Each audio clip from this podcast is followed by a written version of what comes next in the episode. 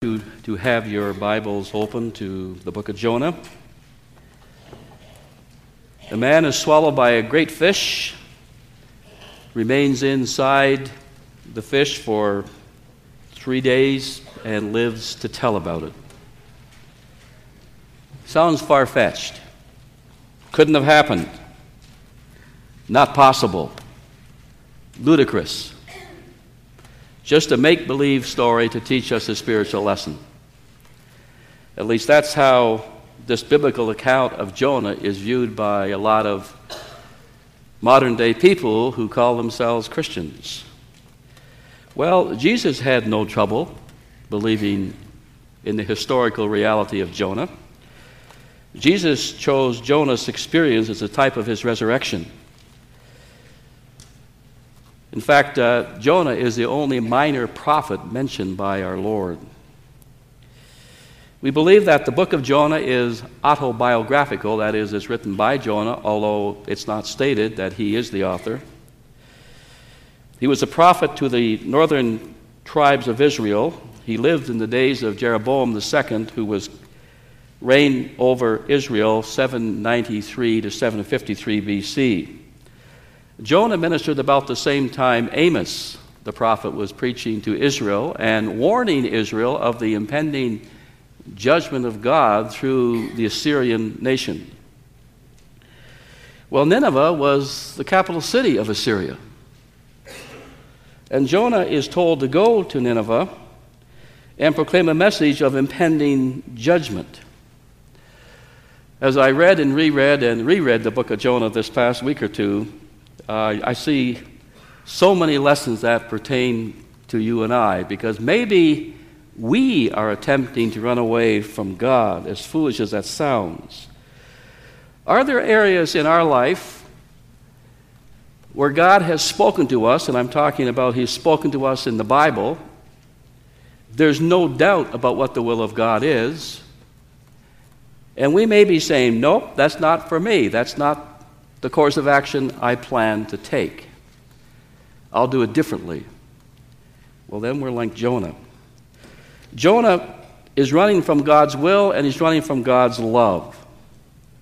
We know he is called to preach. In fact, the word of the Lord comes to Jonah Arise, go to Nineveh, the great city, and cry against it, for their wickedness has come up before me. Nineveh was located on the Tigris River, very near to the modern day city of Mosul, Iraq, some 500 miles east of Palestine. In Jonah's day, Nineveh was a great city, as I mentioned, the capital of the Assyrian Empire. Covered 1,850 acres just within the walls. I'm told the walls were 100 feet high around the city and so wide that three chariots could go around the top of the walls. It had hanging gardens and parks and a 50 mile aqueduct that brought water into it, great roads, a city of significant size and splendor and grandeur. But it was a wicked city. And the Assyrians were famous for their brutality. In fact, they took great glee in finding ways to torture people. I read in one source that they actually skinned people alive. They seemed to lack all compassion. And it reached a point where God had had enough and he was going to take action. And Jonah was given the unenviable and dangerous assignment of going into this pagan place of violence and proclaiming judgment upon the people. God says, Their wickedness has come up before me which reminds me that God sees everything. God is holy, nothing is hidden from his gaze, nothing is kept secret from God. All our thoughts and imaginations and desires, our words, our deeds are fully known to God. We, we, can, we can hold secrets from people, that's fairly easy to do. Uh, people can't read our minds, while our wives can read the minds of husbands. It doesn't work the other way around, but our wives can read our minds, it seems. We will not be judged because of what people see. We'll not be judged because of our reputation, which we can present fairly positively. We'll be judged by our character, and that's what God sees. Well, Jonah flees from God, but, the Lord, but Jonah arose to flee to Tarshish from the presence of the Lord. He's defiant. He outright disobeys God. He went to Joppa, the nearest uh, seaport to where he was, and he made his plans to go to Tarshish. Now, Joppa is on the eastern side of the Mediterranean Sea, if you look on a map, and Tarshish was in Spain on the western side of the Mediterranean Sea. In fact, in Jonah's mind, no place on earth was further away than Tarshish. Probably about 2,000 miles from where he was. Now, did Jonah actually believe that he could physically take himself beyond the reach of God? Apparently, he did at this point. Well, what's his motivation? Why is Jonah so adamant about not going to Nineveh? In one sense, it's a noble reason, not justified, but a noble reason. He loved his people and he despised the Ninevites, the Assyrians, for their cruelty. And Jonah's own people were suffering at the hands of the Assyrians. He was convinced they deserved the judgment of God, not his mercy. So his patriotic concern for his own nation overrode, took priority over his fidelity to God. Jonah knew that God could use his preaching to bring repentance to the Ninevites, and Jonah wanted them to burn, not be saved. We may feel justified in taking a course of action forbidden by God. We may say that our situation is an exception to the rule. We need to remember that what sin is sin is disobeying God, pure and simple. Sin is refusing to do what God says we should do or doing what God says we shouldn't do. Our modern culture cannot define sin because it has no place for God and absolute truth. So it has no fixed standard to evaluate what's right and what's wrong. But nothing in modern culture changes the definition of sin. Sin is not determined by cultural norms. The Ninevites were sinners. Jonah was sinning. We are sinners. And we must give an account to God. Now, from the human perspective, Jonah did nothing illegal. He was not a stowaway on the ship, he paid the fare, so he was on board legally. There's another lesson here for us. There are things in our culture which are legal but are not moral. Gambling is legal, it's not moral. Homosexuality is legal, it's not moral. Common law relationships are legal, they're not moral. Not forgiving another person, there's no legislation which says you must forgive people who wrong you. The government doesn't say that, the Bible says that. The Bible doesn't say you have to worship, or at least uh, our culture doesn't say you must be in church on Sunday and you must worship God. And you must serve God, and you must give to God. That's not legislated by culture. It is legislated in the Word of God. Well, so far as Jonah is concerned, his disobedience was final. Once his mind was made up to renounce the commission of Jehovah, his actions were consistent with that decision. Jonah said, I'm through with God. And God said, Jonah, I'm not through with you. So he was attempting to do the impossible. He was attempting to run away from God. Somehow he thought that physically he could remove himself, and twice in verse 3, from the presence of the Lord. Now, I think Jonah theologically believed in God's omniscience, that is, that God knows everything, and God's omnipresence, that God is present everywhere, but somehow he forgets it at this particular point. Psalm 139 Where can I go from your spirit? Where can I flee from your presence? If I ascend to the heaven, you are there. If I make my bed in Sheol, behold, you are there. If I take the wings of the dawn, if I dwell in the remotest part of the sea, every even there your hand will lead me, your right hand will lay hold on me. If I say, Surely the darkness will overwhelm me, and the light around me will be night, even the darkness is not dark to you, God. The night is as bright as the day. Darkness and night are alike to you. You can't physically get away from God. That's impossible. So we read in verse 4 The Lord hurled a great wind of the sea, and there was a great storm on the sea, so that the ship was about to break up. Here we see the sovereignty of God over nature. The sailors are doing their best to keep the ship afloat. They believe that the gods, because they were pagans, believe that the gods were angry with him for some reason. So we read the sailors be- became afraid. They began to cry out to their God. These were seasoned sailors. They knew what to do in storms, but they've never been in a storm like this storm. Now, where's Jonah? Well, he went down to the hold of the ship. He'd fallen sound asleep. The guy doesn't care. I, I, I, imagine he's like a, like a child that thinks if I put a, a blanket over my head, no one's going to see me. if I go down into the hold of the ship, then even God can't get at me down there. Well, the sailors implored Jonah to cry out to his God. So the captain approached him and said, How is it that you are sleeping? Get up and call on your God. Perhaps your God, which is different from our gods, I guess, because I don't think Jonah said anything to them about his God until just um, coming up here now. They cast lots,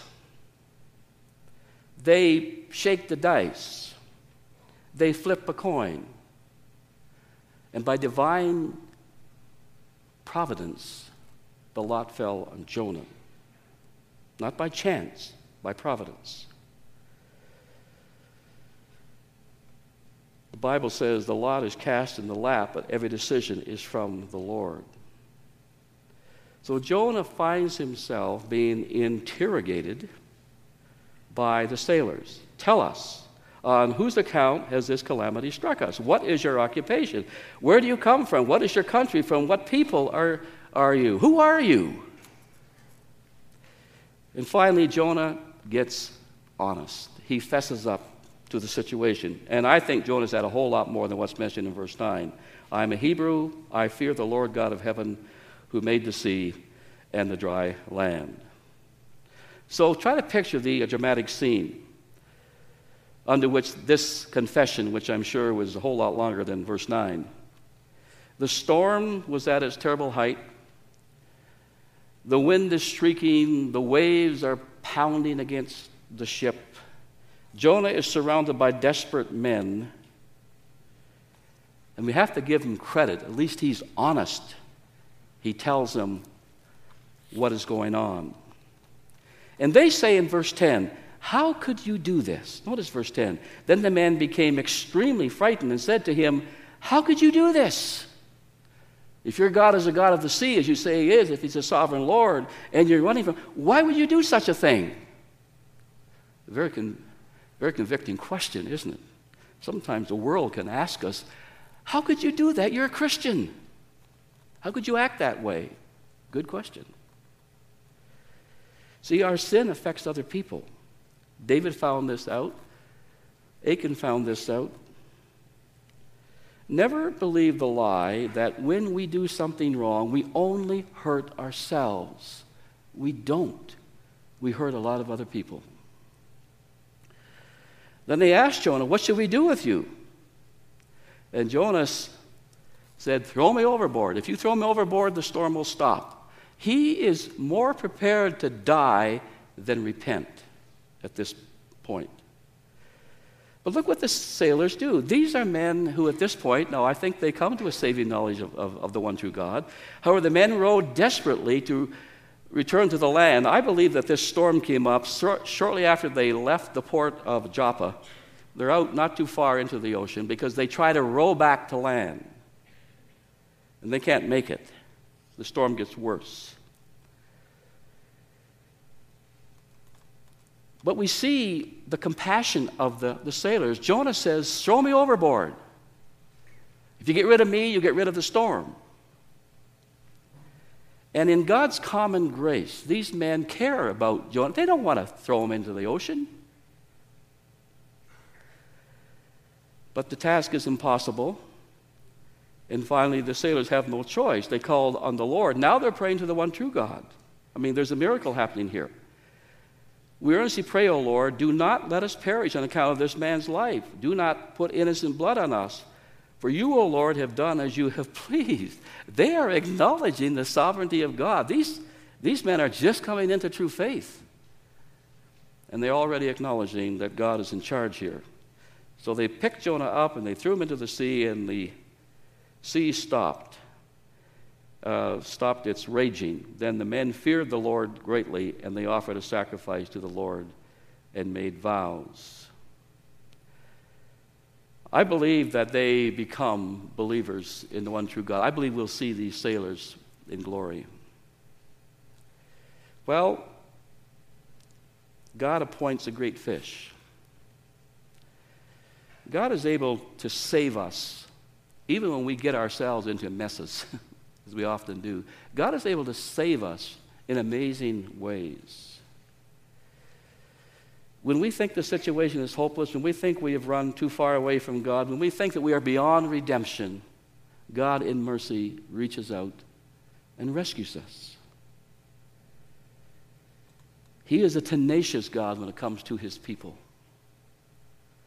then we have Jonah's prayer of thanksgiving in chapter 2. It's an amazing prayer. I called out of my distress to the Lord. He answered me. I cried for help from the depth of Sheol. You heard my voice. For you had cast me into the deep, into the heart of the seas. The current engulfed me. All your breakers and billows passed over me. I said, I have expelled, I have been expelled from your sight. Nevertheless, I will look again toward your holy temple. Water encompassed me to the point of death. The great deep engulfed me. Weeds were wrapped around my head. Here he is sinking lower and lower. I don't think he ends up in, in, the, in the big fish. And by the way, the Bible doesn't say it was a whale. Maybe it was, maybe it wasn't. But it was a big fish, anyways and he's going down, down, down, down, down, and he's weeds are. I mean, it's a terrifying scene. He's trying to hold his breath, I would think. And uh, just before he passes out, while I was fainting away, verse 7, I remembered the Lord. So, all, all the way to what he thinks is his death, he's praying to God. There are tremendous lessons here. God answers our cry of distress even when we are guilty. Jonah was not on his way to Nineveh praying, he was on his way to Tarshish. He was in an act of disobedience. He was running from God. And maybe some of the trouble that we're involved in right now is because we have been running from God. Should I pray? Yes, pray. Is it too late? No, it's not too late. Pray to God. God answers us in spite of his judgment. On the human level, it was the ship's crew that threw Jonah into the water. But Jonah sees it differently, verse 3 of chapter 2. For you had cast me into the deep. You did this to me, God. I acknowledge this. This was divine chastisement. We might despair when we realize that the choices we have made have put us into a predicament which has caused the displeasure of God we might say, Is there any point in praying now that I've messed things up? Yes, pray. God never brings us into affliction for the sake of our destruction. Affliction is meant to be redemptive, not punitive. God answers us and delivers us from impossible circumstances. As we said in verse 5 and 6, we see the seaweed wrapped around him and he's holding his breath and he's about to passed out. It's a terrifying situation. And things get worse and worse and worse for Jonah. And sometimes trouble comes in batches in our life. We get hit, down we go, we, we struggle up to our feet, and we get slammed again. Down we, down we go again. and in our multitude of afflictions, we don't see any way out. Is there any rescue? Jonah must have thought that way, but he keeps praying. And God answers in the nick of time in verse 7. God answers our prayers in stages rather than all at once. The belly of a great fish is not a wonderful place to be. Yuck. Uh, imagine it stunk down there and it was gooey and slimy and and uh, but it was part of God's rescue plan. John Piper says something, and we need to heed this. We must get out of our head that all or nothing notion of answered prayer. We must get out of our head the all or nothing notion of answered prayer. Don't belittle small mercies. Don't disregard a progressive answer to our prayer, to your prayer. God's deliverance often does not come all at once. Bang, and it's there, and we're all rescued. Now, salvation comes that way, but often troubles in life are not that way at all. Then God answers our cry of distress in order to win our undivided thanksgiving and loyalty. Verse 8 Those who regard vain idols or empty vanities, some translations say, forsake their faithfulness. If you haven't underlined a verse in the Bible, you probably like, I didn't know this verse was here. But here it is. In other words, those who cling to worthless idols forsake the source of mercy. They forfeit the grace that could be theirs. If you run from God, you forsake His mercy. If you involve yourself in trusting and depending on something, someone other than God, some an idol is anything, anything that takes the place of God. When you leave the Lord, you leave His mercy. So don't leave the Lord. Run to the Lord in your distress and receive mercy. And Jonah's mouth is filled with thanksgiving. I will offer, I will sacrifice to you with the voice of thanksgiving that which I vowed I will pay. Salvation is from the Lord. Remember, he's this, this prayer is when he's in the belly of this great fish. Call upon me in the day of trouble, the Bible says, and I will deliver you, and you shall glorify me. The ultimate reason for answered prayer is not our deliverance, it's God's glory. The ultimate reason for our salvation is not that we were rescued from hell, as wonderful as that is, it is for the glory of God. Any answer to prayer is not to build us up and make us look good and meet all our needs. It isn't. It is to glorify God in His grace and His mercy. And God answers us in our guilty distress to help us become merciful like He is. This is the point of the book. It's not Jonah and the whale. The point of the book is be merciful, for God is merciful in our distress, even when we are the cause of our distress, call upon the Lord and he will rescue you. Well, Jonah doesn't get it. End of story. Jonah is spit up, vomited up. Verse 10 the fish is sick of Jonah. I'm glad that God wasn't sick of Jonah. The fish had tasted better meals, I'm sure. Well, Jonah still has a job to do, a job to do so he's recommissioned by the Lord.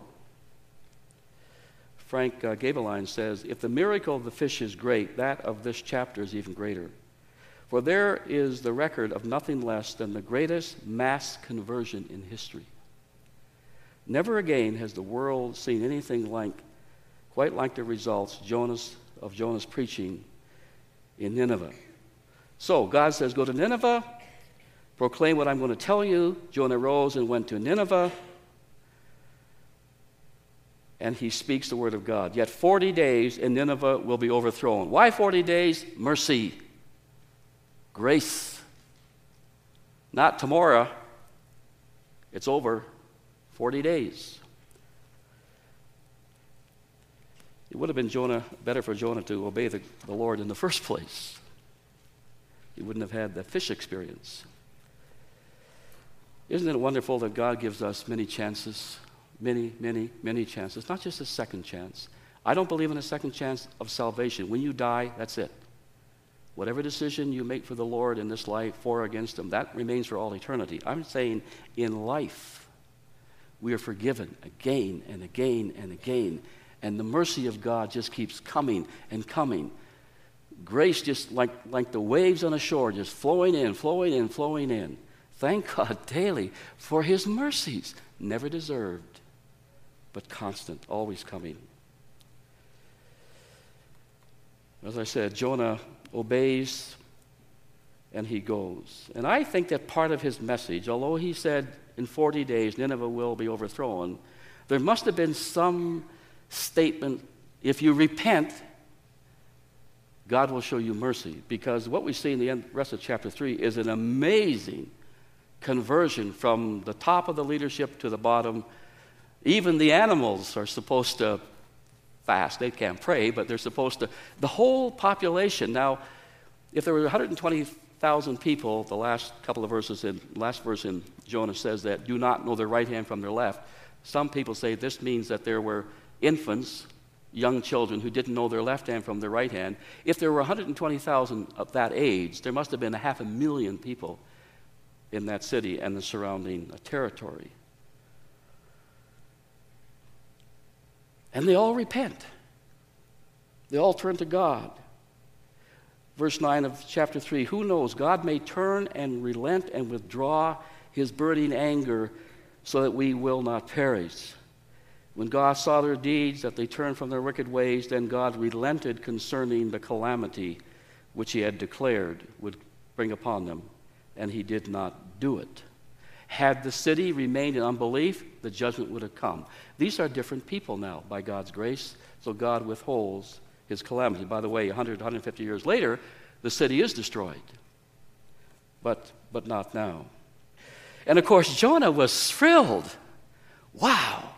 Thank you, God. Thank you for this wonderful conversion of people. Jonah is ticked. You look at him and say, What in the world is going on with this guy? it greatly displeased Jonah, and he became angry. And he prayed to the Lord and said, Please, Lord, was not that what I said? I knew you would do that. I knew it. That if I preached judgment and that you would forgive them if they repented. And I didn't want that to happen. What a hard heart this man has. The only good news I see here is that God can use us even when our attitude stinks. Yeah, and, and sometimes in ministry, our heart is far from where it ought to be. We're saying the right things, we're doing the right stuff, but we don't have the heart of compassion that we ought to have. So God, so Jonah ran from the will of God, and now he's trying to run from the love of God. He is choosing not to love those whom God loves. He was not about to bless those who curse him. No way. What does Jonah want to do? He wants to die. If you're going to show compassion to these people that I detest, take my life. I don't want to live. I don't know. God was really, really patient with Jonah. And I look at Wayne Wicks and I say, God is really, really patient with Wayne Wicks. Wow. So Jonah builds himself, Jonah goes outside of the city, builds himself a little cover in a shack of some sorts. He sits down to see what would happen. I still think he's saying, I hope they burn. I hope they get judged. I hope God sends his judgment. Why else could he be sitting there? But the Lord appoints a plant, grows up, gives Jonah shade. And Jonah is happy. Oh, I got shade. Oh, I got comfort. Then God appoints a worm that kills the plant. And Jonah's upset. He's angry. And he cries with all his soul, saying, Let me die. Take my life. Physical comfort meant more to Jonah than the salvation of souls. You say, oh, that's bad. It is. But what about us? What about how we spend our money? What about our time? What about our gifts? What about our prayer life? Are we more concerned with souls than stuff? I hope we are. By the way, I see God's sovereignty all the way through here. The Lord hurled a great wind, the Lord appointed a great fish. Jonah says, For you have cast me into the sea. The Lord commanded the fish. The Lord appointed a plant. The Lord appointed a worm. The Lord appointed a scorching wind. Nothing's left to chance here. In our life, nothing is left to chance either. Some concluding questions. You may be going through a troubled time right now, a difficult time, time of great misery. It could be because you're running from God. And God is showing you a severe mercy. He has sent you trouble to bring you to repentance. Understand that that may be happening. Secondly, I pray that our physical comfort, our affluent lifestyles, does not mean more to us than missions and ministry and giving. Thirdly, if we are pursuing an idol, we are forsaking the mercy of God. And that is a dangerous place to be. And lastly, maybe there's someone who has hurt you big time. I mean, really big time. And you have some pretty strong feelings, pretty negative feelings about that person. And you don't want to show them mercy. And you don't want God to show them mercy. Will you ask God to change your heart? That was Jonah. That was Jonah saying, God, destroy them, judge them, don't save them, don't rescue them. They've hurt my people. Don't give them mercy. What a horrible thing to say. We recognize that in Jonah.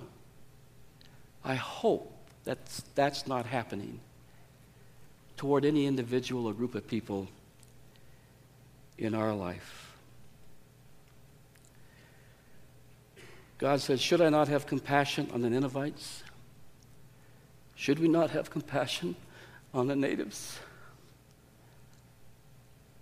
Should we not have compassion on people in our family who are not following God?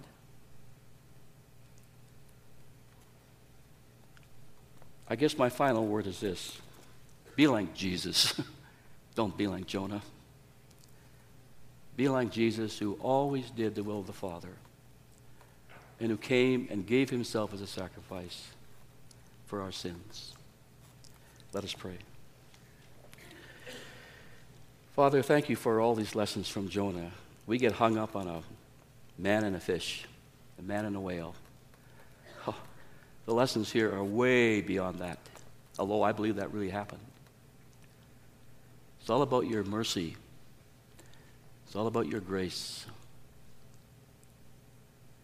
Where would we be if you didn't show us mercy? Where would we be if Jesus didn't die on the cross for us? So, God, forgive us for our hard heartedness, our indifference. Forgive us for running from you and forsaking the source of mercy. Stop us, Lord, from doing that. Stop us in our tracks. In Jesus' name we pray. Amen.